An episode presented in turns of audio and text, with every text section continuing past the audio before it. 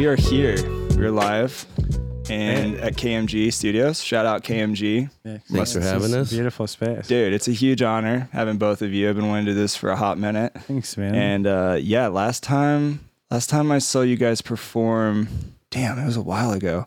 Was it the Vogue in Indianapolis? Yep. Sick. That was like 2017 maybe? was that on tour with Humphreys? yes, you were Yeah, playing we with were Humphreys. opening with yeah. You opened and then you did the after party, which was like yeah, yeah. way across town with tons of traffic, and you guys had to Was jet that was the after party at Mousetrap or was it at, Vogue. at Vogue? It was the, at Vogue. the after party was at Vogue. Yeah, Yeah. yeah, that's right. Yeah, because Doom Flamingo played with us. yeah, yeah, yeah. It was dope. Damn. You guys crushed it. It was actually really cool because it was kind of like a private show for me because the time that they booked it was so close. Humphreys, I don't even think was like finished playing yet. Yeah. And so Oh, I, yeah. I I left early the show to see you guys, and I got there, and like with traffic and everything, like you had to start, but not everybody was able to get there from the show across town. That's awesome. So I was like front row, just me and like ten people. Just like fuck yeah, dude. that's awesome. Dude. It was great. Yeah, Indy's always been like a super rowdy town. I feel like it's you're encouraged to play as much as you can there. You know, yeah, But we really remember that one well too. It seems like, and um, you know, that's the way of the road. Like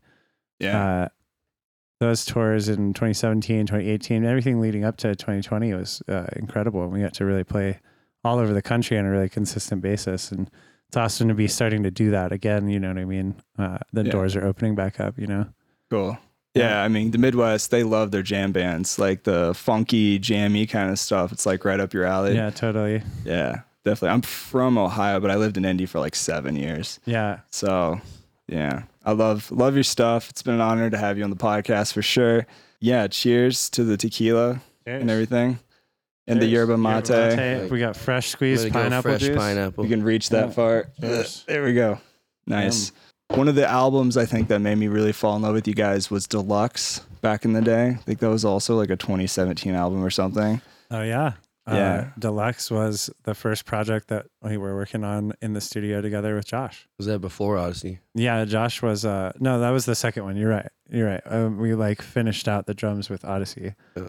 Yeah, and then Deluxe I feel like though we did so much of the production at that studio and that's where we started hanging out the most. Yeah, for sure.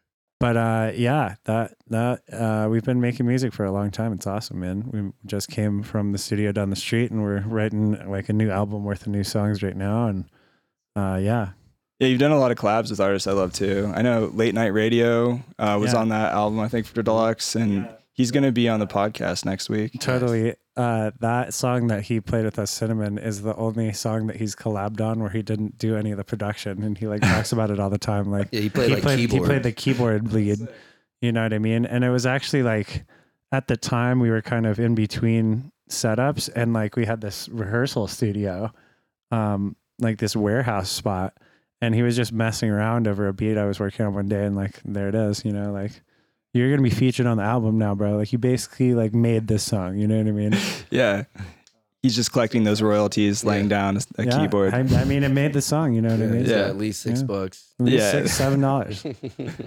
So Hey. uh, you know, I'll let you tell him about it next week. But yeah, um, yeah, six bucks will buy you like two of these cans. we're Hell playing yeah. with him again uh, in another week in Glenwood Springs, and um, we've been jamming a lot. He's working on a lot of new music, and Yeah. uh, we just had Opio in the studio uh, Cool. earlier this week, which was incredible. We started talking about doing that when we were on a tour with Sound Tribe in 2018, and like when we did Red Rocks together in Mhm. 2018, and uh, you know he had been in in between going back and forth from Australia and here, and uh, then everything happened. So it's like the timing of it finally working out the other day was great, and looking forward to definitely. Uh, bringing up some some more collabs very soon. We're we're getting a lot of studio time in lately, so it's awesome. Love that. Yeah. Do you mostly record at your own home studio? Do you guys have like a setup? I assume. I mean, yeah, I mean, I had a studio for Scanhope for like Mm. 12 years. So it was like a commercial room with SSL, all that. Cool. And we did a lot of stuff there, like Instinct, and then, you know, Deluxe was there, and then Mhm. drums and a lot of stuff for Odyssey was done there. But then I also have like a home studio that's like way too nice for a home studio, but we do a majority of the work there. And then occasionally we'll rent like a big studio and go in and do like almost like improv sessions okay. where we're all we're just like vibing and like Yeah. you know, writing songs, but not so much pressure to like finish arrangements or finish ideas. It's more just experimenting and jamming Yeah. to get like really high quality samples. Of course, some of the samples are seven minutes long or You- ten, you, whatever. go back but and rearrange it. Like a Yeah. lot of Instinct was written that way, where we went in over like three separate days and, you know, really dove in, like played with the lights and stuff, like did the whole jams in the dark and everything like that. And uh, Dexter ran away at one point, Josh's dog. We had to go chase after him. So, like, Oh shit. we all came back and like, okay, this one's about Dexter coming back and whatever he just did. You know, Dexter's like day think out. about whatever his adventure just was. So we made like a nine minute jam and then resampled parts of it. Yeah. And that's called Dexter's Day Out. So um, those kind of sessions are like, we were actually just talking earlier today about like uh, getting back into a, a big room and uh, recording ideas like that and then kind of reconstructing, deconstructing those into Ableton and sequencing stuff. And, th- and that's um, just a really exciting approach to things that we kind of discovered on that album. And, uh, but we write music all kinds of different ways. You know what I mean? Yeah. So, I think that's the beauty of like being a hybrid between like an electronic sound design focused project and also like coming from your roots of being instrumentalists and playing like as real musicians playing guitar and sure. bass and all that stuff. I think it kind of gives you an advantage as far as writing goes because you can get ideas down really fast rather than just like getting a little mouse out in a computer and just like scrolling and clicking constantly. uh, yeah, it's funny because we do a lot of mousing and scrolling as well, but it Yeah. is cool to be able to get big chunks down like that or like, Yeah. big ideas down where it's like, hey, here's the idea, and then you got drums, bass, guitar. It's like, Yeah. or he plays a lot of keys as well. So it's like you could have all the chords, bass, some of and those drums. jams like I, we would just play like plug in the organ and i'd just play organ for one or just play c- clav and we're playing all together but like it's once you get that skeleton that that basic form of it and then you layer up on it it's uh, a lot of possibilities doing it that way but we also like what we've been d- working on today and we're going to go back and work on is like structured ideas that we both are kind of bringing to the table like he's writing beats i'm writing beats and then we're uh, translating all that and like blending that together and setting a new foundation recording instruments into that Cool. So, that's um, dope. Hmm. with ableton there's all kinds of ways to approach it you know Yeah, So- for sure. Yeah, and it's about like it's an exercise of not being attached. Because Yeah. you're like, no, real. I feel that. you're like, It's- hey, that's yeah. cool. Can we- Let's switch the whole thing again. It's like this is a great idea. Let's delete it and start over.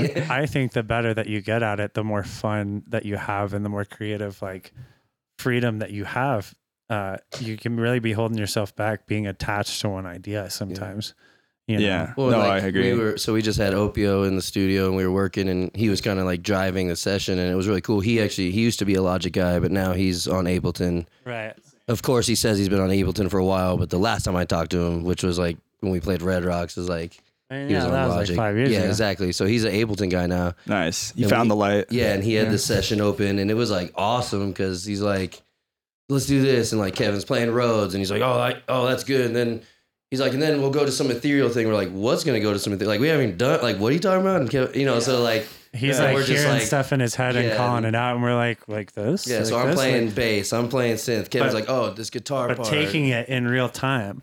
Yeah. So he's collecting all these ideas, and we're like live jamming through what he's like coaching us through to do, like producing us through. And that's cool. um, you know, it's it was really cool and really similar again to how we write Yeah. songs, like improvising that and then cutting it up later, arranging it. So Yeah. and he's um, taking yeah. all the samples and like putting them in Ableton to like organizing, so he understands Right. what he's doing. And Yeah. you're kind of It was- arranging as you go, and So it's like instead of getting on Splice or getting in Ableton and looking up the packs, he's just like, "Can you do something like this?" And we're like, "Yes, Yeah. yeah, let's go." It's nice to have that like third party person Yeah, that's it's so like just fun. organizing the ideas while you're throwing it down. was so fun. Yeah. Yeah. Because normally you have to do all of it, right. but it was like having someone that talented. It was and, really and in cool. real Yeah. time like with ableton as opposed to like with pro tools you can like kind of get in loops and do stuff like that too but like ableton just lends itself so well to exactly that to like that creative Yeah. like everybody's pitching in on it simultaneously kind of vibe and Yeah. um yeah and it was a really good session the other day It it was was tight. awesome. shout That's out great. shout out opio Shout for out sure. Opio. Yeah. yeah Should have him on the podcast sometime. oh he'd love that I reached out. If you're listening, he's like, I'm super down. And then we never heard back. So we should follow up on that. he's a busy boy. You gotta. I'm follow sure he up. You is, might yeah. follow up twice on that one. He's pretty he's sick. probably playing tennis Show up on his Yeah. doorstep. yeah, he's pretty sick. You might need to call him a couple times. Yeah, we could do that. I'll send a carrier pigeon or something. I'll stalk him. send him some flowers, and then Maybe and I then the will. little notes like, "How about that podcast?" Yeah, I'll spray my clone on it. love Dan. Yeah, I love that process. I'd actually like to nerd out a little more about like your writing style too. So like when you are coming up with ideas, do you do a lot of comping? Are you in live 11 or are you in live 10? Uh, I'm still on 10 right now. I'm wanting to like switch my machine and get to 11. Josh went to 11 like what, a month or two Hey, ago? Well, congratulations. I've been, I've had eleven, I've had eleven for a while, but I've been using ten so that we can go seamlessly back and forth. Oh, okay. Um, Wow. but Uh-huh. Yeah. I've been on eleven for a good year, really, as far as like other projects. Yeah. And I love the take lanes because like yes. what we do, huge. like what we do is we'll do a take and we're like, all right, let's do another one, and we'll put it, we'll switch to the um like clip view or whatever, Yeah. and we would use the clip view as like take lanes.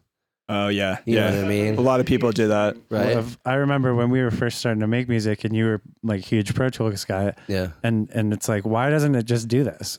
Like why wouldn't they just make it like this? And Yeah. and so they, you know, it's a, it, the feedback I think with them has been really cool. I think Ableton is always working on like that next thing. So um Yeah. but again, I just in my experience from like going from 8 to 9 and then 9 to 10 like uh just getting to a fresh start with a machine is usually a good idea um when you're getting like the newest version at least in my experience and where and it depends on where you're at with your machine too um this one is like you know kind of running to its last part of its life you know what i mean it's retiring soon and Yeah. you don't necessarily want to load n- a new license, new software on that. So, I mean, if you're listening out there, I would recommend like definitely starting with a clean thing. You know what I mean? But Uh, Yeah. um, so that's kind of where we're at. But it, it works still well uh, for the file transfer part of it. Like you can go back from 11 to 10, like not really that crazy. And we try not to go too hard into it, but yeah. Yeah, we make stems if we need to or whatever we gotta do. Right. Yeah. It Right. is cool that like you can literally drag audio or MIDI clips straight onto your desktop and then you could just pull that into you know, Yeah. another thing rather than having to constantly export. absolutely. so many little hacks like that that it's- make workflows easier. Yeah, and like just like little features like that, like you know, you c- copy in the clipboard and just like paste it right. in. Like it's just Yeah. s- so convenient. Mm-hmm. Yeah, totally. Yeah, who was it? I saw that they were talking about doing voice memos on your phone. You can directly import straight from your voice memo into Ableton. Oh, dude. Into live. Oh man! So, do you remember that when we were in Nashville and we had that day off, and those guys who like worked with Skrillex's label? Uh, I'm forgetting their artist names, but they were like um, worked a lot with the Noisia Cats and stuff like that, and they would talk about how they would just go around and like to get weird little audio samples of people. They'd go out on the streets and just find weird humans saying weird stuff, and just like Yeah. pop it from the phone, and it's like that's the audio quality yeah. pop it straight into Ableton and like chop it up and like EQ it out and it sounds like crazy. You know what I mean? Yeah. So it's the the versatility, the universal part of it where you can just get audio, throw it in there and start manipulating it is is really amazing. You know what Yeah. I mean? Some people take that uh to a very, very high level. It's crazy. Yeah. Like the new iPhones, the mics, with just like a minimal treatment, like in processing, you can get pretty good sounds out of an Yeah. iPhone mic. I think it was Yeah. Dactyl. Dactyl was on the podcast. He said he used a stereo pair of iPhones for overheads for drums. Yeah. Uh, And Oh, I he bet recorded the it. compression was sick. he said it actually sounded really good. I'm sure like the algor the compression algorithm they have on there is really nice. So I bet on drums it just like sounds sick. I remember the Flowbots. We I used to tour like I was in another band and we would tour with them a lot and they were talking about how they had this like demo and the drums were like the iPhone. They go to the big studio, record the drums, they're like, I don't know. It's like oh. something about that iPhone. Like that compression, like pretty cool. The iPhone condenser I mean, mic. it's weird. It's weird, but it's like Yeah. you know, it's all context. It's like if it works, it works. That's It's- true, It's too. really not. You know, I, I come from like a technical recording background and like studied recording and have been making records for a long time. So I'm like, you know, really enjoy fancy mics and big consoles and all that stuff. But then I'm like the first guy to hear something and be like, I don't care how you got that sound. I like that sound. Yeah, isn't that it's weird how that works? Because like you can you can spend all day trying to buy fancy plugins and like buy new mics and everything when. In the end of the day, it probably isn't going to help you make more music, most likely. you know what I mean? it's Like uh, like I said, I think it's like context. You know what I mean? It's really are are you do you really if you really need like a sparkly clear drum sound, Yeah. then you need some fancy mics. Yeah. But if you you know you know what I mean, it's like the context kind of dictates what you need. Yeah. And I I just really like the how to see people like take advantage of whatever they have to get the cool sounds that they can get. Totally. Just like how hip hop started, where people like, yo, hip hop, like the rap sounded how it sounded because they're like, well, we got these records and I got this sampler thing. So this is what it's going to sound like. You know what I Yeah. mean? That was the tools they had and they made the dopest music that they could with, with those tools. Hundred percent. Remember when we went to Hawaii and we brought the condenser mics and the little XY stand and then like put the interface in the backpack with the laptop running with the session and then just like walked around this back patio of our friend's house we were staying at and recorded like rain and frog sounds. Oh, that's amazing. Yeah. So there's like a middle ground where like that was kind of like, you know, l- as long as the battery power works and it's a USB interface and it's like phantom powering these condenser mics sticking out of my backpack. But like then we used that sample in a song. You know Love what I that. mean? So yeah, the intro for uh, Water Level is like Yeah. actual samples that we got when we were like traveling. It was cool. Oh, sick. What song was that? It's, Water called Level. Water it's Level. on Water the new Level. album. Yeah. Oh yeah, yeah. On your new album for sure. Uh, Arise, right? Yeah, Mhm. You Mm-hmm. could Yeah. pull that up, Jamie. It's a great. Yeah, we could we could pull it up. I'll show you what I mean. And that's The what it is. Is Sorokin? like this was like pretty high quality, pretty hi-fi condenser mic sound, but we were just doing it off of the battery of my laptop, I love like that. in the setting where we were. You know what I mean? Yeah. So there's a middle ground if you're willing to improvise and like find solutions. And I think, you know, I. I it's crazy that Ableton allows you to do that, where we're just like recording live audio in a jungle. Yeah. you Totally. know? like it's also usable for so many purposes. But I think there's something to be Yeah. said about using like actual real world samples in your music. I've talked about this with several people on the podcast, but like it's like that human realism that when you, I mean, lo-fi music, I Yeah. feel like that's 90% of lo-fi. is Somebody it's just, in re- like the first like 60 seconds of the song if you want to check it out yeah, dude, we totally Yeah, we can just pull so that you- up. we can show as an example Let's here. do it. Um, it's called water. water level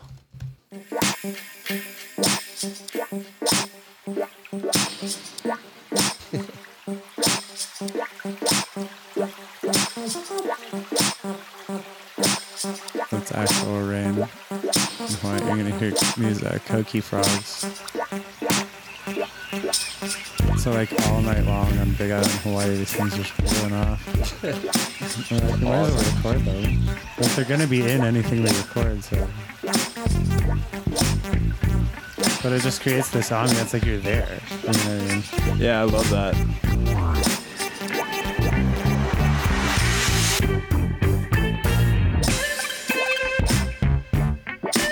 Yeah, it, it like comes in and out throughout the song, but it's a nice like uh vibe set, you know, for the tune. Yeah. I love that. There's a lot of ways to record and get the sounds that you want to get. I think there's a middle ground for for everything. So Hmm. you know, I think it's just important to always experiment, right? And it's it all is how it sounds in the end is the, is the result. You know, Yeah, that's true. It's like, you know, I was talking to Rob, uh, Homemade Spaceship, recently on the podcast a little bit about this, about like the end result and how sometimes we get too concerned about the end result as we're producing before the end result's actually there. And then like that can cause you to overthink the process of what you're doing totally. and that's like a downward spiral and then you probably won't even finish it, you know, at that point. So That's a that's a really good way to think about it. I mean, No way. yeah. That's never happened. though. never yeah, nobody has ever done like that. today. Um, I think that's a really good way to look at it. You just kind of have to let things happen as they're happening sometimes, Yeah. and and um, that flow state. yeah yeah the result is going to happen how it's going to happen you know Yeah. um but again i think there's a middle ground there as well as far as that thinking goes is like uh, i think it's important to have a, c- a goal a concise goal of of a sound that you're trying to achieve or like a direction a song's trying to go but at the same time be willing to let that uh, happen and change and evolve and and be what it needs to be as well Yeah, definitely. So like who would you say some of your influences are for like music as far as like staying inspired? Like who who did you guys grow up listening to that maybe like fueled your passion on your instrument or producing or Uh, it's a it's a long list. I mean, I think what was the I'll kind of go backwards, I guess, but like the thing that really tipped me into like I want to make like electronic type music was like listening to like Daft Punk and Chemical Brothers and like the Crystal Prodigy. Method and the Prodigy, Yeah, that was like like on the bus to high school, like you know, so- classic? yeah. I think that was like the tipping point. But prior to that, like and and still like just very listened to a lot of rock and then like fusion and progressive rock records were my dad's thing. So I was really into that, like Chick Corea and uh, King Crimson and Yes and all the progressive rock bands and stuff like that. But when I found uh, those bands I was just talking about, it's like that totally changes the way you think about things, you know? Yeah. I remember I heard Defunk like that. I was like, okay, this is now my favorite thing. Yeah. Yeah. And I was like big into, you know, Herbie Hancock, Red Hot Chili Peppers, like basically like f- jazz, funk, rock, funk, like anything that's kind of funky, but Yeah. you know, I didn't really know. And then I heard that song, and I was like, what? Yeah. I was like, what is this? Just all these sounds you've like never really heard together put together at the same time. You know Yeah. what I mean? It's Mm. like yeah. that was a, that was like a big light bulb moment for me. Was hearing that song, Yeah. I was like, oh my god. And then I- like Firestarter, Yeah. like Prodigy, I was like, whoa. I was like, so I like Love didn't that. necessarily understand even what was happening. Yeah. So when we were first starting to put out music under this project, it was like we did like a Daft Punk remix and we did like a Prodigy remix and you know, we were like looking at our at our idols and stuff. And I think for me with the guitar specifically was like I was 16 and my friend like, you know, we smoked a joint and he's like, check this shit out and puts on Ratatat in the car, right? Oh, Never nice. heard this before. And I'm just like, this is crazy. Like these like backwards guitars harmonized and like uh it's all over like hip hop electronic sounding beats. And like I think that really was like the tipping point into like the sound that we make now. You know what I yeah, mean? they are great at that hybrid, like incorporating They were the innovators, I live think. Yeah. instruments, but then also affecting them. They're like, what is that? And It was they're like, "Oh, funky shit, that's guitar, a bass Yeah. and Yeah. stuff with really compressed beats, you know, that were from drum machines and like Oh yeah. using backwards sweepy sounds and like i think that uh as if i was going to pick one as far as the style for the band that was like this is so tight then i was like how do i learn how to make this kind of music was kind of a pursuit from there and then i did some hip hop stuff after that and that i think really pushed it over the edge of like okay i want to like produce beats you know what i mean Mm. like arrange all of this in a context but do it with a band Yeah. you know so Yeah. I would say they were, and I never got to see them live. That's that's my dream concert is if, if I could go and see Ratatat in like 2009. Yeah. Yeah. If there was somebody you guys could collab with now that maybe has passed passed away, who would who would that be? That's a tough one. Yeah, I mean, my first thought in my head was Bob Marley. Yeah. yes. I mean, yeah. What a vibe that guy. What a fucking vibe that guy was. right. That For would be real. I don't know Fucking if that's the right answer mean, for like, our I- band, He's- but that was my first thought. I That's a think I've good been thought. asked that question before, and like I've never actually given that a lot of thought, and that is awesome. Yeah. Like if if we were gonna get in the studio with somebody, like that would be the best day ever. Yeah, I feel like I would get way too high, and we'd probably make something that we wouldn't Super finish. squishy But we would and have weird. great deep conversations we about are, life. We and- are Yeah. experts at still going, no matter how high anybody's getting. That's so important I'm not skill. worried I mean, about like that. really, really, really. We were talking about those improv sessions earlier, and I mean, Yeah. like really. yeah, There's Yeah. that's I it's, think it's a real skill. it's it's like it's you have to like keep it in balance. You know what I mean? Mhm. Like, I think it's a purposeful thing when you're smoking in the studio, when you're getting high in the studio. It's like we're doing this to like unlock a level and like you know telecommunicate and like get on the same page. Yeah, Um, so, but that's you know neither here nor there. I've been on a few levels where I wasn't sure I'd go back to level one ever again. And that's okay. Yeah, That's just called a password. You just get to start on level two, and it's That's fine. yeah. I'm gonna hit pause real quick, and we're back. The uh, Andy McKee was like he's one of my favorite guitar players at all.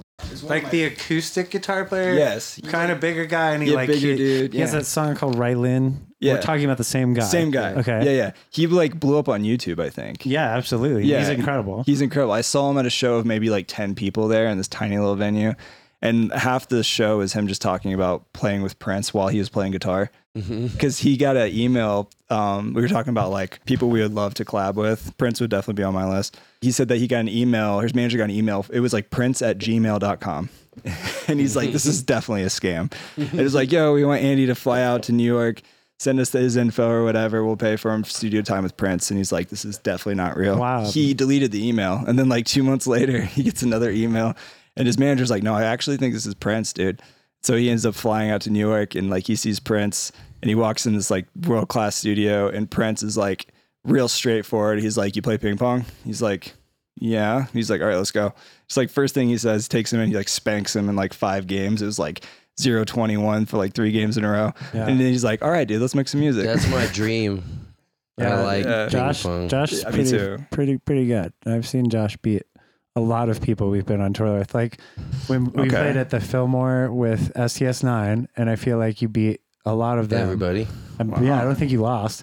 And I've then, only and then we, lost- we also played the Fillmore where they have the ping pong with Umphreys, and Mhm. I'm pretty sure you beat all of them. Yes. I, and then we I've- did then we did uh, holidays, and you beat pretty much everybody there. So I beat everybody. I beat Stasic there. He didn't like that, but we're it still was on friends. record. It did happen. It did happen. We're still friends. But Uh, who I beat you? beat one of the twins in Lotus. Yes, And then I was taken out by one of the twins in I think Lotus. I think Luke beat you. Luke and beat you me. beat Jesse. Yeah. yeah.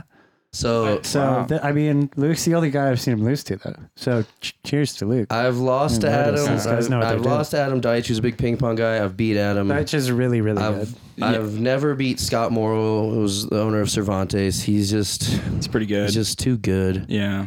Uh, Borum's fire at ping pong. I'm not We- even in this league. Me and Borum have I gone. feel like I checked. it goes I- both I- ways. I, just do it for fun. Yeah. I'm not trying to. I'm the rank system is Yeah. something that I'm not really in. Yeah, that's fair. That's okay. I mean, you could stick with guitar and music. That's fine. Kevin's got a lot of skills. Kevin's I've been I've been doing other stuff. It's just Yeah. not the ping pong. But I think you know, as things progress, we're gonna get a set. We've we've actually we've talked about this before, and I got a little mini set one time for a sprinter tour, but uh, where you can like clip it onto almost any table, and you're like, let's go. Oh, really? That's That's no, it's cool. dope. It's That's like you sick. just fold it up and tuck it under a seat, and um, maybe we'll bring that on this next run we're doing here. You should. Yeah. Uh, Django was my band's thing. We would take Jenga everywhere we went. We Wow. just Much spanked. more compact. That's Like smart. regular sized or like bar. No, it was the sized? big size. Oh yeah, yeah. Like so, like out in the lot. yeah. Took out most of it. Took up most of our trunk, but Yeah, we're it'd like, be fun. yeah, we can scale down on music gear as long as we have Jenga. That'd That's all be that fun. matters. That's definitely a lot cleaner option than the time that we had the Nerf gun wars on tour,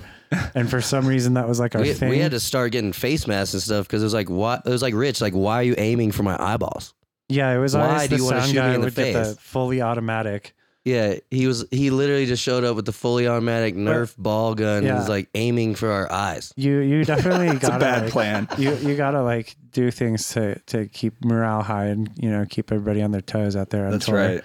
Well, Um, someday, Josh, I yeah. Uh, challenge you to a game of ping pong because that's my family's like iconic history is Yeah. just legendary ping pong That players. same here, and Yeah? I didn't beat my dad until he was too old to really move that well. Yeah, And then So I it was like, doesn't I really got count. you, Yeah. But- I got you. He's like, he was like sixty. He's like, finally beat him. He's like, I got you. carrying on the family Yeah. history. it, it was like it was bittersweet because I was like, oh, I, I finally beat him, yeah. But it Yeah. was like I just it just had to take long enough to where I, he just physically was slower.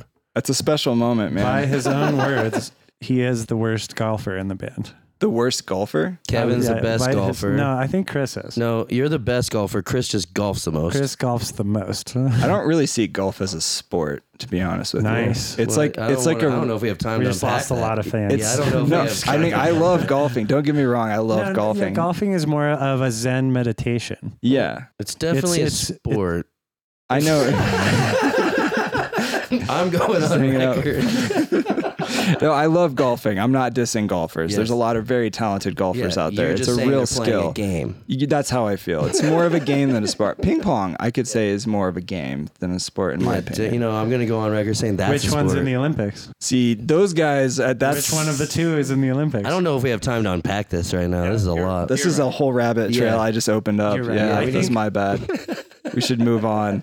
really. It's just important to uh, try new things, That's right. In the end of the day, do what you love to do and we like hitting balls. enjoy the journey. enjoy the journey. That just like your cup Enjoy says. the journey. That's right. We do like hitting balls though. yeah, It's very We nice. Me went to too. the driving range the other day. Yeah. yeah. We we do that a lot of places on tour if we can. hmm Okay. Do you have a favorite golf course you've ever golfed on? Ooh, What's yeah. your dream Um, golf course?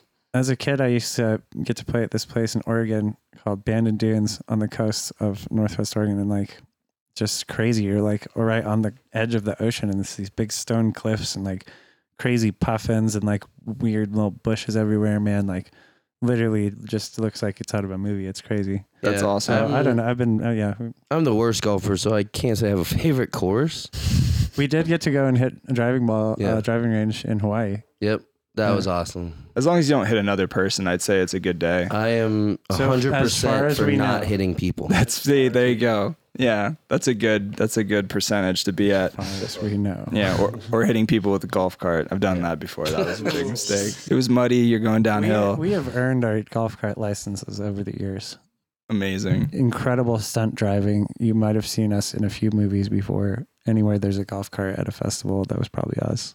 Okay, yeah, I do like golf carts more than golf. I would agree with that. That's half the fun. If I have to walk 18 holes, count me out. We we had a festival where we somehow wound up with two of our own golf carts, and everyone kept being like, "Where's you, how do you guys have?" I'm like, I don't, "Don't worry about it." it's like a VIP treatment. Shout out to Frost, our old tour manager. He's with Grizz team now, but Ah, you know cool. we lost a good one because that guy, he made sure He- we he had the could wrangle carts. He hooked you up. He hmm. was an expert cart wrangler. That's amazing. Shout out Frost, he's a man. Put that in all of your riders. Oh, we do, but it they don't give them to us. Tequila, yerba mate, and a golf cart. Oh, the golf cart's on there. The golf cart's on there. We just never get it. Even if it's not a festival, you still want a golf cart. We always want one. yeah, that's good. As you should. Right, Ableton. Back to Ableton stuff. this is the Ableton podcast. Yeah. We should maybe talk about it. You're still in live 10, you're on 11. Do you have like your favorite go to effects? I mean, I'm assuming you do some decent processing on your guitar with your keys, the Moog. Yeah, I think All those Kevin things. is really an expert at Ableton effects. yeah. Like I'm- he uses way more Ableton. I like him a plug-in I, monster. you're a plug-in addict. Is I what you are. have just the most plugins. Well, now it's like we have a lot of the same ones, and I'm Yeah. I'm I'm liking the Waves world a lot. You know what I mean? But as far as Ableton effects go, I've always written all my drums in drum rack, like lining stuff out that way. Um, I've learned how compression works with the Ableton compressor, right? Um, Yeah. I think that the EQ has just continually improved and improved and improved, and it's just super intuitive and quick. And um, Like OTT is a classic. It like, is. yeah. Yeah. classic Ableton. that's like the there's multi-band a- setting. Yeah, it's like Right. the cool one. Over the top. You're like, hey, we want to Is that make what it. sounds for man, I wish the sound was It is. cool. Over the top. OTT. Yeah. it is over the top. But I love like I love how a lot of the plugins have like a XY interface and like a lo- like Ableton has made a lot of their plugins so that it's easy to experiment with, right? Like you put it on, you're like moving the thing around. Oh, that's the spot. You're like, but you're just using that XY interface or like Yeah. they're just very intuitive, yeah. which is cool. And you know, I love uh like I use simpler or you know the sampler a lot where it's like you Yeah. can just like put a sample on and it chop it up on there and it's just so convenient. Yeah. Um, recently, I've been using Operator a lot. Like we use Serum a lot. We use Once you really start to dig into Operator, it's amazing. like I have we have a lot of analog synths Yeah. like that I use. What are some of your favorite analog synths that you Well, guys use? Because so you're I- pretty out of the box too with a lot of your setup. Yeah, so I mean, I use um, a sub fatty mostly. I now have a subsequent twenty five, which is cool, but sounds different. So I'm getting used to it. Yeah. Um, but it's more versatile. It sounds dope. Uh, but basically, I'm good. a, I'm a Moog guy as far as Sun Squab is concerned. but Yeah, I love Moog. like I just lent my MS two thousand to Phipps from uh, Sound Tribe for their show that they were out here for doing a fan show. So it was like they- everyone, of course, was like, "We want the old shit." Yeah. And he's like, "Oh no, where am I going to get MS two thousand? I was like, "Oh, I have one I haven't turned on in six years or eight years or whatever." Yeah. So MS two thousand I used for a long time. Some of the Behringer synths are cool for certain sounds, you know. Like I got the Poly D, which is Okay. basically a Moog, but you it's like can play more than one note on it, so it's cool, and it has like a Juno chorus on it, which is Ooh. nice. Yeah. Um, and then they have like this, you know, I'd prefer to have the real ones, like a real SH one hundred one, like Yeah. like for like acid bass or leads. It's like so sick. But I have the Behringer, so I've used used that like a few times, you know, to Yeah. get that sound and um but I think mostly we're using a like operator or uh what's the Did other a lot one? of the first tracks, like, and I haven't messed with it as much lately because uh, once you start experimenting with plugin synths like Massive and Uh, um, yeah, massive. like my Massive's great. absolute favorite is the albino, which Albino. you'll you'll never find. It's it's out there somewhere, but it's it doesn't really exist anymore, and I don't know how it still works on my machine. That's another factor of the machine change, but a lot, so many synths of the older stuff is uh, Ableton analog, and just yeah, doing I love analog. That, straight yeah. up like square saw. yeah, Find it, sit right in the it's middle so nice. and it sounds great. And Sounds it's- and- awesome. And, then like I think I was emulating a lot of like Ratatat S sounds, which I think they were using analog stuff, but it's like polysynths. You know what I mean? So you're making these chord, organ, vocal chord sounds. You know what I mean? yeah, Um, it's actually really inspiring. I think I want to do more stuff going back into that and see what it's changed with it. Um, uh, I think again, it's it's it's all for the sound that you're trying to get for and what is comfortable with you to use. I think what was appealing to me about uh, Massive, which is still out there and still awesome. I think there's the new version of it now, massive X. right? Massive X. Yeah. I feel like a lot of people didn't like the interface upgrade with Massive I X. haven't used it as much. I love it, but it's just a different synth. I It think feels it- more it- like Albino now. It feels the it's- interface It's of more, it. yeah, and like Serum, it's more like wavetable vibe, and Mm-hmm. hmm the automation on it is cool. And I mean, Yeah. I like it a lot, but it's Yeah. n- totally different. So It if is you very thought it different. was like yeah, gonna just be a doper massive plugin, what it was really feels appealing like a about different Massive? synth. yeah, similar to the how I learned about like s- really again how uh, intuitive Ableton is to experimenting and like going into it. I really didn't know anything about synthesis and like learning about waveforms and things like that. It's so intuitive to just sit there and play with it and uh, learn how things blend and how to get your two oscillators to synchronize and stuff like that. It's all right there. So what was appealing about Massive is that it kind of just gave you that, but with, with a little bit more control over some different elements of it, you know? Mm. and um, yeah, Yeah, and a, a lot of times we'll be when we're just creating, we can use like an Ableton, you know, use analog or operate whatever. But then later, we'll take that and Ableton makes it really easy just to like go into my Moog, and then we record the audio out of the Moog, so you can Yeah. get your ideas down and get all that stuff down, and then later on we'll run it through analog synths to like yeah. get that natural Uh, harmonics. and or there's the- some, a lot of Mm. ways to achieve that. Like recently, we- we're, we're probably going to do this when we go back to your house on this one track. I, I'll write a bass line, or he'll write a bass line in a MIDI clip on a, a digital soft synth. You know what I mean? And you take that MIDI clip, run it to an external instrument, hook it up to the Moog, Mhm. run that back, fix the latency so it's aligned, and then um, we can layer up any number of analog layers over the digital synth. Mm. And then what we're doing now is kind of taking these layers that we've recorded and either blending or cutting some out to get right in the center of that blend between an analog and digital sound that you want. yeah, that's nice. You know, so then when we play that live, he's playing the analog part live. and you have the stem that's still playing with that layer. Sometimes we're doing it that way. We've been experimenting with like wanting to have uh, him the ability to trigger the digital patch at the same time. Oh, which okay. is just like really incorporating the other laptop live and using link more but um, that's something that we that we do a lot with the synthesis is like Cool. take these midi clips and then and that doesn't just work with the bass stuff like we do it with with arpeggios and like I, i've experimented before of layering up even though it's a mono synth you record one note of the chord at a time and then you kind of pan those out to Mm. make a polysynth out of that so that's cool. um, using the external instrument feature is really really dope and it's super easy just plugging the usb into the computer into the Oh, yeah. Moog. so Yeah. once we kind of started messing with that and sequencing um, that opened up a lot of doors and then we're talking about incorporating a way to do that live more and really it's just using two laptops and the wireless link Mm. which we've done in the past um, in more of an experimental setting but it is pretty cool yeah, you're talking about Ableton Link. yeah, as using, far as- using links the to like, computers so like syncing I could together. send him a MIDI clip from my setup seamlessly into his synth, and he can be manipulating it live. And then if he wants to change that clip, he can trigger a different one and it sends it back to it. You know, so it's like you can pass the ball like that. Yeah, Yeah, and it's just- it's dope. I mean, yeah, because we, you know, basically like we're using Ableton for to- two totally different things creating music, but Yeah. also performing electronic music. yeah, So, like, yeah, a lot of these things, it's like such a great program because it's like some people might not even make music on there, but then they use it for the show. You know what I mean? yeah. But like, we 100%. do, we're like really testing the limits of everything that it's doing. Yeah, And we have the side project Puka Patrol, which was like kind of born in Hawaii with experimentation and just fun vibes. And that's been really cool to test the limits because it's a lot lower pressure. Like Yeah. you don't want to be like trying all this stuff for the first time main stage at Electric Forest. You know what I mean? Yeah. but it's like other side of Cervantes. We're hooked up. Kevin's like running the show, but we're linked. And then I'm like, I can play some stuff on my Moog, loop the MIDI, Mm. and then we're sequencing like you know, and I can literally go in and quantize maybe like the first couple notes so that the beginning of it's definitely right on, and then just be twisting knobs on the Moog yeah. on a loop MIDI sequence that I played a minute earlier.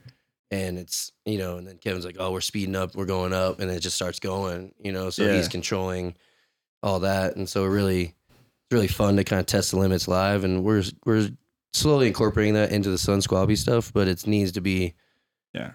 like streamlined. And I need to not accidentally press spacebar and like stuff like that. you know what I mean? Yeah, Like, yeah. There's just like things He's like, worrying about it's like once if mine's the master and you hit spacebar, nothing happens. I don't know, last time something was happening. He's just scared.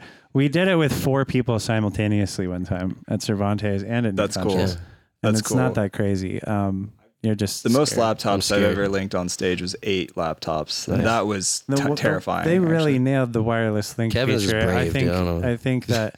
Yeah, I don't know. My I just have that tank of a 2018 laptop. It's just Yeah. you cannot you cannot burn it. It's crazy. Well, and you're used to pressing all the buttons. Like Kevin's like a, he's like literally doing a million things and shredding. Sometimes it sucks. Uh, I it's see like- you doing that. I'm actually kind of impressed. Like I it's- Uh, was- sometimes it's crazy. Like I'll be like, oh right, and I'll have to like pause so I can get like six steps ahead and be like, Yeah. okay, now this, this, this, trigger that on the keyboard while switching the effect on my Yeah. guitar, and you got to come in on the one with that part. But he's literally like, all, all I could explain Doing to it, that is just Yeah. practice, and it's it's doing.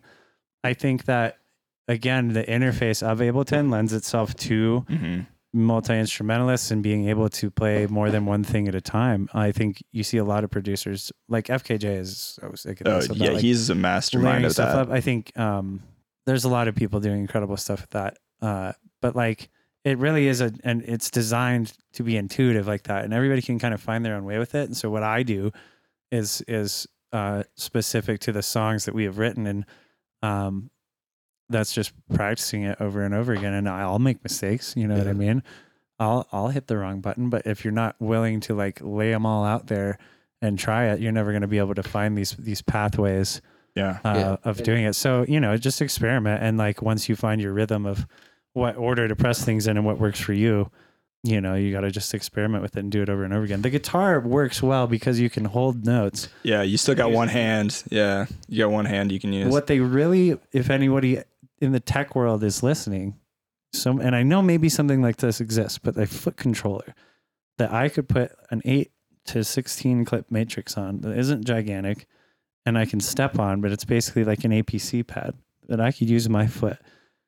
I think would change so many people's games. Anyone who plays a saxophone or a bass guitar or a keyboard, where you don't want to interrupt what's this thought process happening with these two hands, and you could use it like an effects pedal to trigger the next part of your song, or to trigger an effect, or to trigger a loop. I feel Um, like there is a Cloud Core's doing stuff like that. so there's a man, Cloud Core's doing everything. Yeah, yeah. I He was feel on like the it's podcast a- back in the day. Shout Or out to maybe Derek. I'm stealing his look. We haven't decided yet, but shout out Cloud Cord for Yeah. doing everything. yeah, yeah. Derek's a badass. yeah. No, I was gonna say there is a MIDI pedal that was made by a certified trainer in Chicago called Looptimus. Check Okay. it out. It's like 250 bucks or something like that. I'll pull it up. It's yeah, really let's take a look at that. it's really 'cause I- sick. I, think there was another one that, um, like the guys who made the Novation Launchpad made one that was like that, and then the uh, So it's Keith, not- Keith McMillan made. See, one I too. don't the Keith McMillan. I don't like it as It's too much to be soft. honest. It's squishy and it's it's like stepping on a fruit gusher, Yes, and it makes me a little you want it nervous. to feel like this feels like a r- true guitar pedal, and that's why he made it. eh, and it- Um, it's. where's a I'm- picture? i just want a I'm picture. getting a Uh, feeling. so this is it. yes. Okay. So so that stuff right there, man. It's like So these kind of that's a- controllers have that's a existed MIDI for a while. controller? This is a MIDI controller. It's making pure one that's MIDI. USB into your Yes, Ableton. that's exactly what it's made for. Everybody check that out. Yeah. including us. I'm About to go get one. Yeah, Liptimus, Because I dude, gotta you can tell just you- borrow mine. I haven't touched it in like 12 years. What? Yeah, it's the thing's amazing. And It's honestly, been around for 12 years. yeah, it That's probably how long our band's been around. it's Are you I kidding think, me? I think he released it probably in like So I've been 2004. doing all this shit with my hands this whole time. Yeah. So this thing is like MIDI. You can also run an expression pedal and a foot switch into it as well. And incredible. Um, it's it's great. Yeah, you can power it just straight from the MIDI, so it doesn't need an external power. and you but just you could. program it like in Ableton, like you put on MIDI mapping and touch the button. so that's the thing. I'm sure you're familiar with like the FCB controllers, and you have to Mm. like hack it with a script to set it up. This is just plug and play. So Okay. you just plug it in, and it Incredible. recognizes it as a MIDI Big controller. shouts to this company. It right has here. 20 banks. Um, yeah, shout out to Luptimus. Um, Luptimus. freaking, yeah, the guy is an Ableton certified trainer that made it. So it, it's really easy. I love this thing. Well, it's opening up a lot of uh, possibilities in my mind already of just like, and you know, again, thank you for complimenting my style and what I'm doing with all the buttons and everything. But imagine if I had two more things to push buttons with. Yeah. Yeah. having said that, too, with the guitar effects, it's like sometimes that can get a little crazy. And we also have like foot switches for talk mics and and um you know streamlining where everything is placed so that you're not necessarily moving around too much is, is very key you know when you're designing like a live setup with ableton Oh, 100%. Um, like where my setup is is in relation to like me being able to reach all of it and then like rotate slightly play keys and my more comfortable hand on the keyboard is my right hand so my apc's to the left you know what i mean mm-hmm. yeah. so if I was to get another foot controller, it's like that would go underneath the computer, you know, is how I'm envisioning it. So it'd be like computer world interface, controller, controller. The the APC is basically on top of where the other one is, right? yeah, You exactly. could almost visually, mentally lay it out that way. But uh, foot controllers open up a huge world for for people who are playing instruments live in Ableton. That's that's crazy. to What are you think, saying yeah. about what were you guys? I was going to ask you, like, I assume that you're performing in session view. So you're launching scenes and like in a row. Is that kind of what you're doing? Or are you jumping around a lot more than that in Yes. between Doing these Session- scenes. yeah. session view, clip view? Yeah, Same clip thing. yeah, Right, yeah, I'm doing session view, but I'm not doing scenes. Um, Okay. So you're jumping around between individual clips. yeah, so I have uh, clips organized by songs, usually in groups. So some of them have five clips, some of them have three. Um, we loop different sections of the song, and I can go back and forth between them. Um, but the scene arrangement of it, we are going over a stereo master. You know what I mean? And then layering in the parts that we've taken out into it. So it doesn't make sense necessarily for me to be submixing scenes of like drums, synth, keys, that because our main goal is to play the instruments live in that. You know what I mean? So you just have your main stems that are supporting what you're doing. Right. Yeah. So it's like playback. and depending on where we want to jam and Right. And so again, Where like, the yeah, I'll improvs have like happen. you have like the intro, the verse part of the song, this part we loop, and then I have like the chorus clip. You know what I mean? So it's like we can change the arrangement of the song as much as we want, as long as we've layered out the clips live. And I've gotten to the point where now, if we want to do, try something, or we're like in this weird part of a song, I can even go in with the loop bracket on the trackpad, like find a new part to launch and loop, and you just drag that as a new clip under it. Now we're looping this. You know what I mean? So you're dragging in clips from the browser on the fly as you're going too. If it calls for it, I wouldn't recommend doing it every time, but if, Yeah. if it calls for it, you should Well- be uh, capable of doing and we, that. and Right. we also we also do like live improv like at Mishawaka during COVID like we was it like four days like eight sets it was like eight sets right It's a Yeah. lot we of did like sets. eight sets in four days so we were like hey one of them's gonna be live improv We're gonna just make the whole setup. and and so in that We should situation go back to that recording for ideas to write songs to, yeah just to touch on the first thing. yeah we're talking side note a lot not a lot but like several of our songs come from live improvs when we do that about. yeah. but so that We process did a whole set like this. Yeah. Kevin could probably explain it more, but he's literally live looping percussion, live looping keyboards, live looping his other keyboards, Mm-hmm. Yeah. live looping guitar. Like, so and when we're we're, when we're creating out of doing thin that air. when we're doing that it is more like i would be scene launching but i'm not i still don't because what i do is i use the scene launch buttons all control different effects for different instruments that aren't mapped to the keyboard so i'm using the scene launches as just extra midi buttons because i don't launch things in scenes but when we're doing the improv thing like from left to right i have five tracks And generally speaking, it's like kick, snare, percussion patterns, and then like some alternate kick patterns and maybe more like effect type sounds and then like timed out uh, effects that have that go sweeps up, sweeps down, releases that are anywhere between 1 and 16 and 32 bars, broken down to 1, 2, 4 and 8 and everything.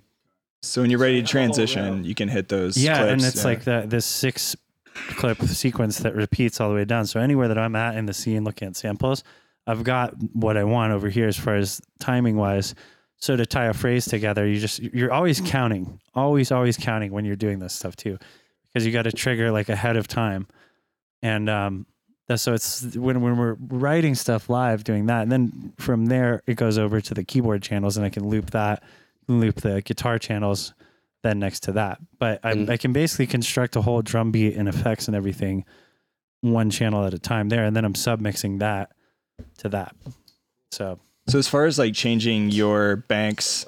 No, it makes sense, but like I, that is a I lot. think I'm Yeah. explaining it and I think I understand what I'm talking about. Yeah, no, you do. It's Does that just- make it's just- sense? it totally makes sense. We're if I doing could a- show a it on lot. the screen, I, it'd be better. No, but, yeah, for sure. It made sense to me. It- Um, yeah, I, it's I- just a. How it's are like you- how you would write if you were writing a beat in your studio if you or uh, you know and everybody has a different process but Right. typically speaking it's like okay let's put the drums over here let's put this here let's put this here and that's what i'm trying to do to give myself the tools to do that live yeah, it's organized Yeah. chaos basically. yes what's going you got to on. organize Yeah, and honestly, that's I think the most fun way to approach a live set because it's not so overly programmed. You're just space barring every show. You know, you're like really in the moment and you're playing it, and it's yeah going to be new pretty much every Yeah. time you play. That's that's And the that's idea fun. with like even the tracks that we're doing, um, where we're doing playback over the tracks.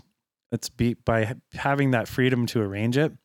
Every time we play it, it's going to be a little bit different version of the song, which is fun for us and it's fun for the audience, and you know that's just what it's about, right? So Totally, Yeah. hundred percent. So, uh, quick question, and maybe you already touched on this a little bit, but as far as like bank changes for your guitar, because you're not playing the same guitar tone for every single track, it's going to be maybe a little different. Are are you doing that manually with your changes, or So do you he have like has- bank changes? He has a really cool pedal. yeah, I I I've, in the last year have switched to uh, the Headrush pedal, and now I have the Headrush Prime. Headrush is really similar to Helix, which I think a lot more people know about. But basically, Helix it's is an cool. all-in-one thing that has uh, a DSP like chips in it that emulate any kind of effect that you want. At line six, It's like it's like the, the it's like the Line Six makes the Helix. That's what you're talking about. Yeah, it's similar to that, except it has a touchscreen. Yeah, and it's and I think a lot of the things are more they operate more like plugins than um like onboard onto the thing. So it's you can download stuff, you can change it, but uh how what I had before that was a Boss multiple effects pedal, an ME80, and that has basically eight switches. And I built a lot of my tones around like what can I have as these eight effects. So it's like you have a compression box, a distortion, reverb delay, phaser, tremolo, maybe one more. You know, get creative. You can switch that one out. Usually is the that was the harmonizer. So when I got the head rush, my first thing was to emulate that kind of setup. So so I build a lot of my boards for the head rush off of that. As far as the bank changes go, like I'm not really changing outside of those eight effects. You know Mm. what I mean? I- Yeah. Those are like everything I really want to use right there. And um what the head rushes allowed me to do those have like different subtle variations of that board that I can now go click click and the harmonizer's in a different key or the phaser works completely different or instead of the phaser it's a flanger in this one um, or like you can go really crazy with this headrush stuff because I can change the way that the amp I can change the entire amp that it's supposed to be sounding out of like I could be playing through a, a deluxe one minute a 2 by 12 guitar amp and then hit one button and now I'm playing through two Marshall stacks you know what I mean? So I've I haven't even scratched the surface as far as how far the bank programming goes because again, I was using this analog. No, it wasn't analog. It's old school digital pedal, but like uh, doing all this changes by hand with eight effects. I would just get down and do it, and uh, yeah, I'm not a big bank change guy. I yeah, actually like have my bank, and then I just change what I need to. yeah. Right. I mean, it makes sense if you're doing a lot of improv too, because then you could feel it out. Well, yeah, and you just kind of have like your toolbox there. You know what I mean? Yeah, and you Yeah. get your core sounds. Again, with the Yes. digital pedal, though, it's like I don't have to carry around a box of 40 pedals. Yeah, exactly. And it Yeah. probably makes for a better mix on stage too to front of house because Yeah, you, sound engineers are loving it. you're all line Yeah. in, right? Yeah, exactly. Except for the drums. Yeah. So makes sense. It's a four by. It's a really good way to control sounds. I like to have a. He used to have two eight by tens on I used to stage. roll with two eight by ten. Really? That was a piece of shit. and then I had a two by twelve, and I was like, mm. and then I got that digital, and I was all in, and I was like, mm. It's the bass diva. it was just really loud. I got really strong. Yeah, I mean, yeah, but I got that really is- strong loading him in all the time. yeah, it was awesome, but then it was really dumb too. So now, now I basically we're on ears, so I just need like a sub or something on stage to feel it. And then I also have a four ten on stage, but really I don't need it. It's more you've tone. subtracted a lot of speakers here. yeah, and, And, like and I think the clean the cleaner your stage volume is in Yeah. general, the better. Because especially the drums are the loudest thing. So I'm using like an Aguilar head, so there's like a nice little drive sound to it, and but like we put like, like I put a 57 on the bass. You know what I mean? I'm not trying to get bass out of the amp. I don't want low end. I just want like the sound guy likes to have the mids. Like, so I'm using a bass amp for tone basically. It's not that loud, but I do have a like however many subs I can get behind me. Uh, You know what I you're mean? talking about a sub pack.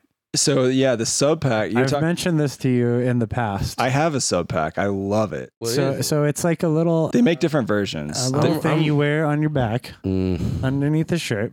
Yep. And, and and it's a haptic thing, and it just yeah, and it just puts the bass right into you, and you feel Really it. light. So it's not that heavy at all. Ott's whole band. No, I've wears it. seen him right, wear it. Right, that's what we're talking about here. There is like a huge supply chain I don't- shortage I with don't them. Think Josh likes it. I don't like it. I just want two huge. if he subs. doesn't like something, it's not gonna. happen. it looks like this. It's really fun. They make two versions. wear They make like a wearable version. It's actually it's actually very light. no, it's So dope. with I just how like, much I don't Josh have- moves around on stage, first of all, that thing's flying. Yeah, I'm, I'm getting chafed for sure. I think it, it's all dependent on um, your style and who, who what you're doing on stage. You know, trying to remember what it's called, but there's like a mini mini version of a sub pack that people wear. Um, a lot of bass players wear. I played with a bassist once that used it, and I can't remember what he called it, but it's really small and it like fits.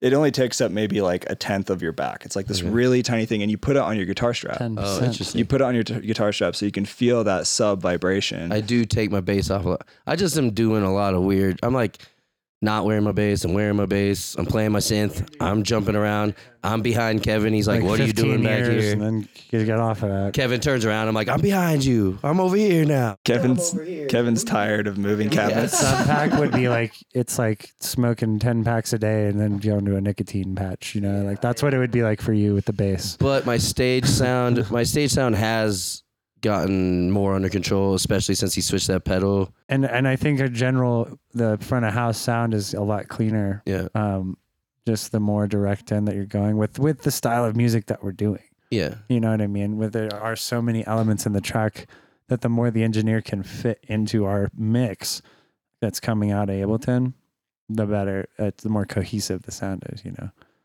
Yeah, and there's- you're we're- not we're blending sub- the amp sounds in. and he's sub mixing so like he's going everything in ableton and then coming out of ableton we have the track we have the click on a separate channel coming out he has two different keyboard sends and his guitar send so we're doing so out of ableton live we have six channels yeah.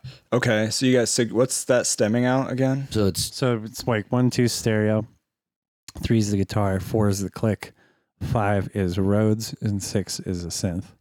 yeah so like five is like classic keyboards like sometimes organ too Yeah, it's like I use one one keyboard that's like a keyboard channel Yeah. that you would have like in the studio and and then you have bus compression for that so it's all coming out of pretty much the same level.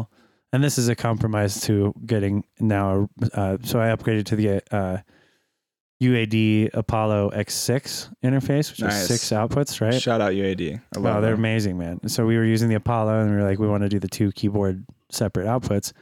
And then it's like the next step would be the rack to where you could have a keyboard channel, an organ channel, a clav channel, couple different guitar channels. we like- don't want to separate it too much because Kevin's doing at the same time that he's live looping and playing guitar and running the whole and then show. submixing those he's, extra he's keyboard channels. also and stuff. doing DJ effects, and if we separate it too much, you lose the power. well, of that and that's effect. that's one thing that's funny that you bring that up because since we and that has changed some of the things that we're doing uh, when we're improvising live. Before, let's say I like set up a whole thing in a groove and I've got the drums, as we were talking about before, I've got drums, snare, a percussion thing, the whole beat going, and then I've got keyboard loops going. And I could take a beat repeat on the master channel. And since it's all going through the master channel, it's going to affect everything. So it'd take what I had played and copy and chop that and live. You know what I mean? But now that it's separated out, and obviously there is a workaround here to doing this, but uh, now that it's separated out, it doesn't affect the keyboards as it does all the drum channels, right? So routing is very important when you're talking about doing multiple instruments in and then what you want to be able to control as a master thing because we have them separated out to be able to control the audio part of it, the the mix out at front of house better, but by doing so you're able to control less of the creative part of it. So, it's a never-ending journey. You might know this. I just had an idea. Let's go. Yeah, tell me about it. What if he MIDI mapped so the knob he's turning that's on the master? What if you had s- the same effects on the keyboard Here, outputs So they're macroed. and it's Here's another macro? one. So when you do the beat repeat, it happens on three things. I've That's thought what about that. Sylvanesso does. Uh, I've thought about that, yeah. Nick talked to me about that, or not? Yeah, Nick. Yeah, so there is a workaround, but Yeah, I mean, there you as could you can, ma- as you, I've I been don't doing a know. lot of I'm things just- here. you That- could that is a good macro point. map to That's what all it is. of. You can so map you're- as what many you would, tracks what as you you, would want. do there to for the listeners, right? It's like you would be making a copy of that rack to each one of the channels that you're Mhm. affecting. If not, you Mhm. would have it on all of them. Say say you want the keyboard channels to do the same thing as all the drum ones, so they all have the same effect track on it, and then you're copying the mapping, so that when you hit one one knob to control this effect that's on the master channel, it's affecting every single one of those racks that's on Yeah. the channel.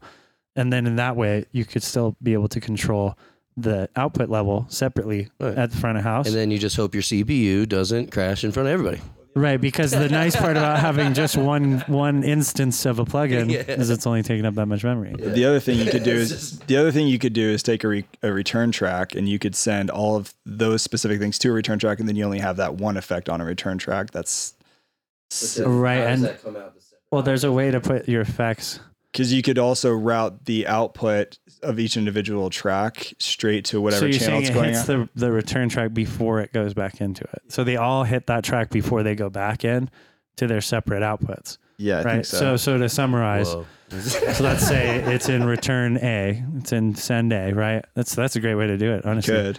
um, it's in Sunday. You're going to have one group of effects racked there instead of multiple copies of the effect. There's one that is where the effects go, and so it's sending through there. Only again, you would macro map the dry wet for your effect to the send. So that's just one thing instead of macro mapping like six things. So what How you do does is it you send it to it. Yeah, you'd run it to the send, and then the out of the send would be going to the master and have to take over from the other output. I, you know, I had it a second ago, but it's the more you think Yeah, about so it, that's it's why tougher. right now we're just doing it how we do it. But we're, work- you know, we're This would be a always- lot easier if you were troubleshooting in Now, person. a long time ago, somebody told me if it ain't broke, don't fix it.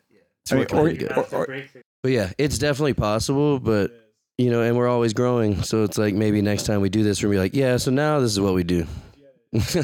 Yeah, it's been a big problem for a long time, honestly, Dan. and I I feel like we could figure this feel out. like Uh, I'm dealing with too much other shit sometimes.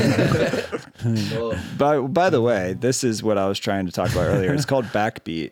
It's a that it's a- actually looks pretty. it's a sleek. little subwoofer for your do bass like strap that actually on your looks- guitar. That's a lot cleaner than a backpack. that's probably what you would want is that little backbeat. I guy. think Josh is still gonna break it. I will, Have you seen this guy on stage? well, I will either break it or lose it.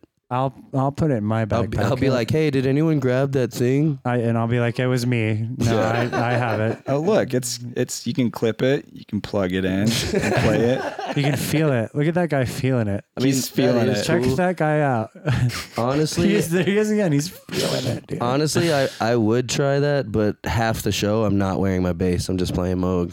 Yeah, that's another thing. So, first of all, I'm gonna just totally break my spine. I keep looking at these pictures of us playing, and I'm like getting on my keyboard, and I'm just like, so that's another thing you know i, I want to rearrange things like that but i i've never been a let's put the guitar behind your back or take it off to play the keyboards i'm always rolling the dice and i've paid for it before where the thing falls right off but you get better at taping the strap on or getting strap locks uh, after a while but josh is a if i'm playing synth synth Uh, and it's re- really if you're just playing exclusively synth on a song, you're not going Mm, I to wear. still yeah. take it off if I'm not about to touch it for a while. Like Publito. like if you're playing it for like, two or three Publito minutes. jam, of I your just song. take her off. Yeah, And I've accidentally taken it off. Like I think I know our music, but every once in a while I accidentally take it off. I'm like, oh, that was that was where I was supposed to play some bass, and then I'm playing it on the Moog anyway. I'm like, maybe again it's because of my terrible posture that I'm just T Rex in these keyboards. But like when I'm doing it, I don't really think about it too much. You know what I mean? But it, I guess it's always again what you're used It's to. just hard to do interpretive dance with the bass on. Yeah, and that's really your thing. Yeah, I would That's imagine. really your thing. yeah, you're a great dancer. I'm You're- more of it's kind of like DJs, you know. It's like you do all your prep and you do all this stuff, and then you got to work on your fingers. yeah, like a lot of finger pointing, a lot of like hands ups, like clap right here. It's like for me, it's more like body rolls, stomping around, crowd engagement's everything. big man. stomper. Scaring people. I like looking them right in the eye and just staring That at that them. doesn't happen. Well, it does. Just, just not even Just mean looking mugging you. away. Yeah, it was actually Sometimes funny. five I've or had, six minutes at a time. I in my college band, I had this weird moment with my drummer where he was like, "Why are you always so like? Do you hate me?" And I was like. I'm like, what are you talking about? I was just like, what are you talking about? He's like, every time you look at me, First two years we were in the band, I was like, I don't. Do you want to fight? yeah, it's like because like every time I turn around, I'm making that face. It's but It's, intense. It's, just but intense. it's like I'm just fucking vibing, and he and you know I'm just making the bass face where I can't help it. God, that's actually like the funniest thing. I was watching Red Rocks, the I think it was the 2018 stream of you on Red Rocks, and you did look angry when you were on stage. But that's how I you know remember- it's funky. That's the thing. I was like, I think he's having a good time, but he's like really, he's got an aggressive look on and his that's face. Oh, why I yeah. think in every Very band you aggressive. got to balance each other out. So it's usually I'm the one who's just like I'm dying inside, but I'm smiling really big, you know. And Yeah. Butters sweats for everybody. Yeah, Butters. Uh, Butters back a there sweater. working. Butters He- he's just just sweats back for there every- working. He's dude. working the hardest. Yeah. Yeah. He doesn't stop For sure. moving. Oh, he puts the most miles We're on gonna for do sure. three drum and bass tunes in a row. So like, get ready. Yeah. I mean, He's gonna go 180 BPM. Yeah, get ready. 20 I mean, minutes. He, And I'm prob- gonna- he yeah. probably is tired. He's carrying all your bass cabinets and his drums, you know? Nah, he's not carrying He's not too much. carrying a lot of Nah, stuff. he's a busy boy. He's not carrying too much, but he is working the hardest up there. I, I'll give Chris credit. Actually, he tore a calf muscle one tour, and we basically carried him out onto the stage every show, and he played the shit out of his kick drum every night. But like, it was literally hanging off his leg. Yeah, like he couldn't Wow. even walk, but he was, he was and still then gonna this play guy drums. broke a hand one summer and played like I don't know, twelve or fourteen festivals in a row. I actually ran into the guy that saved my hand. I was oh, that's awesome. I was out at uh, broke his s- slap hand on his I bass. was, I was out Oh, at no. Burn played a whole Down. tour. Yeah, Damn. I was I broke my hand, but I, s- I ran into this dude and he's like, "How are you doing?" I was like, "Oh my god, Alex!" Like, he's the Turned guy. out all right. And so I'm in the doctor's office with a broken ass hand, and they're like, "Cool, so we're gonna put this cast on you for six to eight weeks." And I was like, "Cool, but I'm gonna take it off in two weeks because we are playing main stage at summer camp." And they were like, "No," and I was like, "Well, I'm gonna take it off somehow." Yeah. And then this guy who I ran into, he's like, "I got you, man." And like, doctor's like, "Yeah, what do I know? I'm just the doctor." you yeah. know? Right. Wow. But like the tech was like, "I got you," and he sawed my cast in half on either side, Oh yeah, it was so sick. and then he he put could take it three, three two-inch Velcro straps, so it was solid. But so like before, so I'd have it on for like two weeks straight, and then we'd have a gig, off. You take it off right before. take it off, no shred, way. I'll smoke a gigantic joint Yeah, and then dunk- shred. dunk my Yeah. hand in a bucket of ice for as long as I could stand it, dry it off, and put the cast back. Oh, my. And then like wow. The things you do for the fans. in, Yeah. so when you were Wow. looking angry those years, that was actually probably real. Well, it's just a mixture of emotional and physical pain. yeah. Sounds like With it. like, but Wow. like, yeah, I just get in as I don't even know what I look like. I don't know what I'm doing. I swear Dude. to God, the body rolls and all the jumping around. I don't know what I'm doing. What you just said right I there. come back though, down to earth after the show. I'm like, did I, did we do it? Think, uh, but dude, think about how like fun those shows were and how far that we went that summer, and Yeah. like Mm. uh, what you were just saying. Like I think so much of music is is a mixture of physical and emotional pain, and like finding that sweet spot in it and turning it into something awesome Yeah. and giving it back to people. I've like cried while we're playing before. If something makes me all emotional, or I, like I think Yeah. about my dad or something, he's passed away, and I'll be Aw, like man. playing a song, and I'm like, pff, he would be, he'd be like out in the Yeah, crowd, use being like, it, you man. guys are killing right now, and I'm like, Yeah. get emotional. It's like an emotional thing. it is. So a lot of times, if I'm looking like that, it's either really funky or it's like I'm just get. I don't know. I'm just very emotional when I play. I mean, that's a good thing. I Yeah. think so. I mean, as an artist, like it's a form of expression, Yeah. right? I mean, Yeah. so when you're expressing yourself, I think you got to let go. Yeah, you I'm know? not like you have oh, to let go. You have to surrender to yeah, it. that's I'm not right. Like, oh, I Yeah. need to headbang tonight. It's just like we're playing, and I'm like, yeah, Yeah, freak out, just start putting your going. soul into Yeah, it, and then you man. Freak out. It gets real on it gets real Yeah. on tour when Yeah. you start to get towards the end of a tour and everybody's tired and everybody's wanting to get home and you know Sleep deprived. dehydrated and all these things. You you're really channeling those moments every night, you know. But uh, you know, you take it into the studio too. You take it into your, t- you know, you take the story of your life and try to translate that into a story other people can experience with you, and maybe they'll relate that to their life in a completely different way. But I think music is that's what it's for is creating this bridge between everyone's pain and like how we can feel that together. And Yeah. um, yeah, and it's like if you get yeah. into it and are really letting go, the people feel more open to doing that. You know, Yeah. they're like, oh man, this is intense. Like I'm gonna, I'm 100%. gonna vibe too. Like 100%. they don't want to just stand there. Dude, that's so true. I mean, that could be said for even people just DJing, even if Yeah. they're not doing much on stage, if they're jumping around flailing their hands, people are going to get into it, you Yeah, know. that's half the gig. It is. It's just like, having a good time. If you're if you're enjoying yourself on stage, that energy Yeah, feeds. I've literally seen Dead Mouse take his helmet off, walk to the front of stage, and do all sorts of dances while like his hit is playing, you know, and he's like just vibing. He's like, I'm not Yeah. doing anything. I press play on the song you love. I'm gonna vibe. People love that, man. Yeah. If you're having a good time, chances are others will too.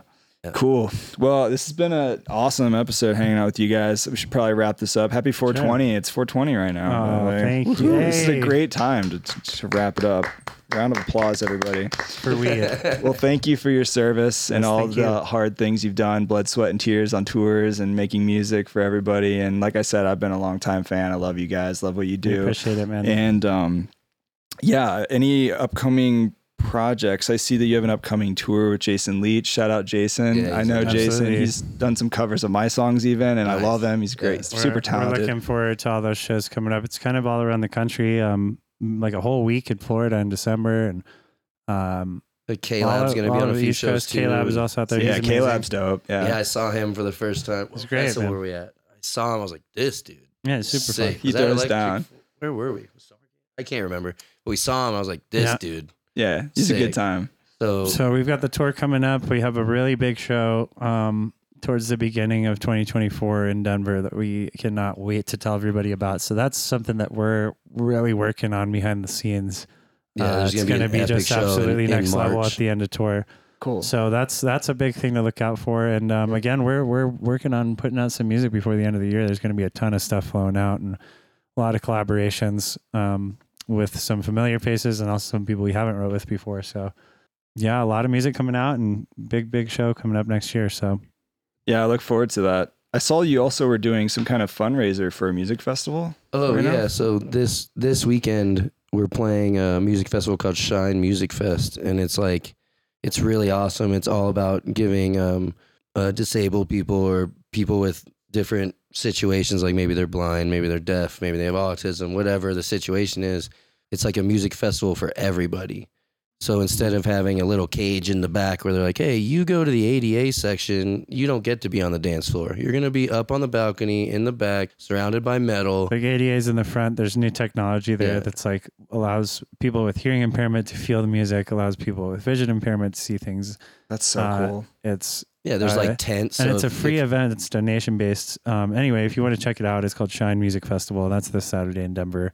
Um, but we're excited to be a part of it, and we hope that in the future there is a lot more look into accessibility for everybody Hmm. that um, Yeah, because that is it's like out there. So normally they're separated like that, but like at this festival they have like platforms like near the front of the stage, so you Right. could be I could be standing right here. and There could be someone that's deaf standing on a vibrating platform we're in a Yeah. wheelchair instead of in the back. They're Yeah, like right we're there in the all front row with raging you, together. Yeah, and that'd be it's safe tough. and comfortable and fun. Yeah, it's about giving everyone an authentic like concert experience, not just able-bodied people. I absolutely love that, man. So it's really, That's really cool stuff. cool. It's called That's- Shine Music Festival. if you wanna That's check it so out. dope. I love that. I'll try to make it out this this Saturday, This right? Saturday, I yeah, think. please yeah. come through. I'm It- gonna. I'll swing through. Yeah. That'd be really cool. I actually talked to Alberto Chapa. He's the brand manager for this part of the country for Ableton, He said they're Right. doing some research and development right now for um, blind producers, Sick. Fantastic. which is really exciting. That's he really talked- exciting, man. yeah, he talks more about that on the podcast coming out soon. But anyway, man, yeah, it's been awesome hanging out with you guys. Everybody listening, check out Sin Squabby. Thanks, Kevin, Josh. you. guys are dope and love what you do and stoked to see some more of it. Thanks, man. Yeah, Lots on thanks the for way. having us. Yeah, also, real quick, best place for people to follow you guys if they want to connect with you. Um, if you want to connect directly, we're on our Instagram all the time, but uh, music's on Spotify. We're on nugs.net, Bandcamp, uh, Apple Music, everywhere you can find it.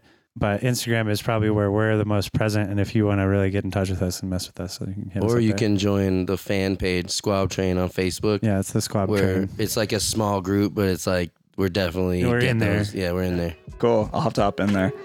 Sweet, sweet. Thank you so much. Yeah. Yeah, Thanks, dude. man. Thank you guys. Take it easy. Hey, thanks for listening to the podcast. Do me a huge favor if you would and hit that follow or subscribe button wherever you're listening to the podcast. If you don't hate the podcast, please leave a five star review. It would help me out a ton. Don't forget to check back on Tuesdays for new episodes. I plan on cranking out a lot more in the upcoming future. Also, if you didn't know, on Spotify, if you click on an episode on mobile, you can interact there and you can tell me what you think about this episode and other episodes. And it would be great to hear from you and see what you're thinking about the podcast. If you want to be the first to get new episodes and stay updated and get free new devices and sample packs and other stuff that I'll be sending out in the future, join the newsletter. Just go to liveproducersonline.com slash newsletter and or check out the links in the show notes. Make sure to give this guest a follow on the socials, give them some love for spending their time. And once again, thanks for listening to the podcast. I will see you next time. Later.